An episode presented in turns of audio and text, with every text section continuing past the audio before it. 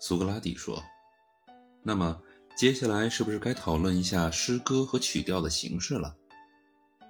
阿迪曼图斯说：“显然如此。”苏格拉底说：“到现在，我想每个人都能想到我们对这个问题会说些什么了，因为需要保持前后一致，对吧？”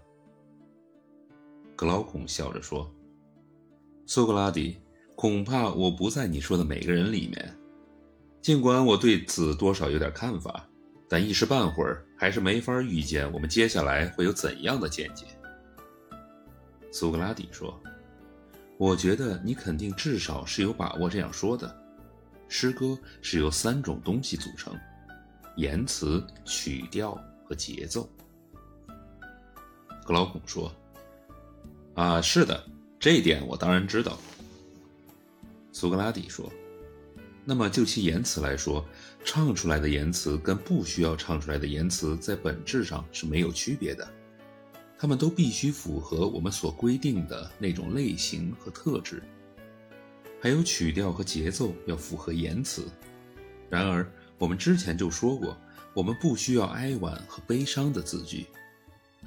格劳孔说：“我们确实说过不需要。”苏格拉底说：“那么什么是挽歌式的调子呢？既然你懂音乐，那么你就来告诉我们吧。”格劳孔说。混合的吕底亚调、高音的吕底亚调，还有那些与此类似的曲调。苏格拉底说：“如果说我们一定要把这些废弃掉的话，是因为他们对于一般有心上进的妇女尚且无用，更别说对男子汉们的作用了。”格劳孔说：“说的对极了。”苏格拉底说：“还有就是，喝醉酒对守护者来说是最不合适的了。”萎靡不振和懒惰也是。格劳孔说：“这一点毋庸置疑。”苏格拉底说：“有哪些调子是属于这种软绵绵的靡靡之音呢？”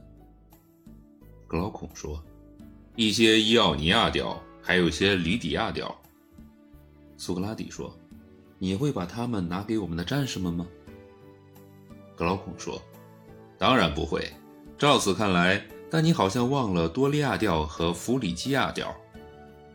苏格拉底说：“我不懂这些曲调，我只是希望有一种曲调可以适当的模仿勇敢的人的言行，模仿他们在需要应战时的冲锋陷阵、奋不顾身、视死如归，在遇到各种艰难险阻时的坚韧不拔。我还希望有一种曲调能模仿那些从事和平工作的人的言行。”他们的工作不是被迫，而是自愿的。对方如果是神，他们就祈祷；如果是普通人，他们就劝导或者训诫；要么自己就处在被劝导的位置。这时候，他们会听从他人的劝导或者批评，从善如流，不骄不躁，谦虚谨慎，能做到有则改之，无则加勉。要是有这样的曲调，那么就让我们保留这两种曲调吧。他们正好刚柔兼济，能恰当地模仿人们的成功和失败、节制和勇敢的言行。格劳孔说：“你所需要的两种曲调，也就是我刚才听说过的多利亚调和弗里基亚调。”苏格拉底说：“如此看来，在奏乐和歌唱时，我们就不需要用许多弦子的乐器，或者说，这种乐器的音域不需要包括所有的和声。”格劳孔说：“我觉得你说的对。”苏格拉底说：“那我们就不需要供养那些乐器的制造者，他们制造音叉、竖琴，还有很多别的多弦和多音调的乐器。